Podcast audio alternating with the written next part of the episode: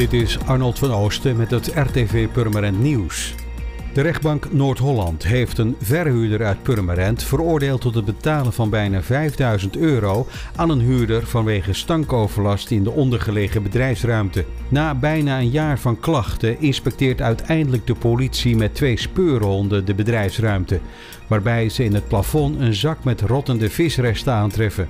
Daarnaast lag de ruimte ook vol met dode vliegen en maden. Derving van woongenot, aldus de huurder. Volgens de kantonrechter is het duidelijk een zaak met een luchtje. De verhuurder moet daarom ter compensatie van het gebrekkig ingrijpen bijna 5000 euro betalen aan de huurder. De huurder gaat echter niet geheel vrij uit.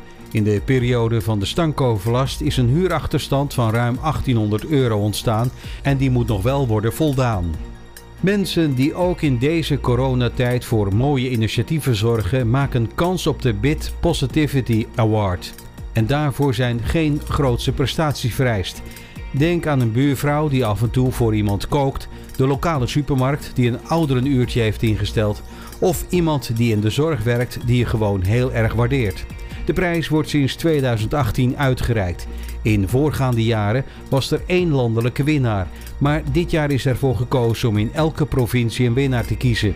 Nominaties kunnen tot 11 december worden ingediend via www.bitawards.nl. Vervolgens kan er van 18 december tot en met 5 januari worden gestemd. De provinciewinnaars worden bepaald op basis van het aantal stemmen. De landelijke winnaar wordt uiteindelijk op 19 januari gekozen door een vakjury, waar onder meer Ali B deel van uitmaakt.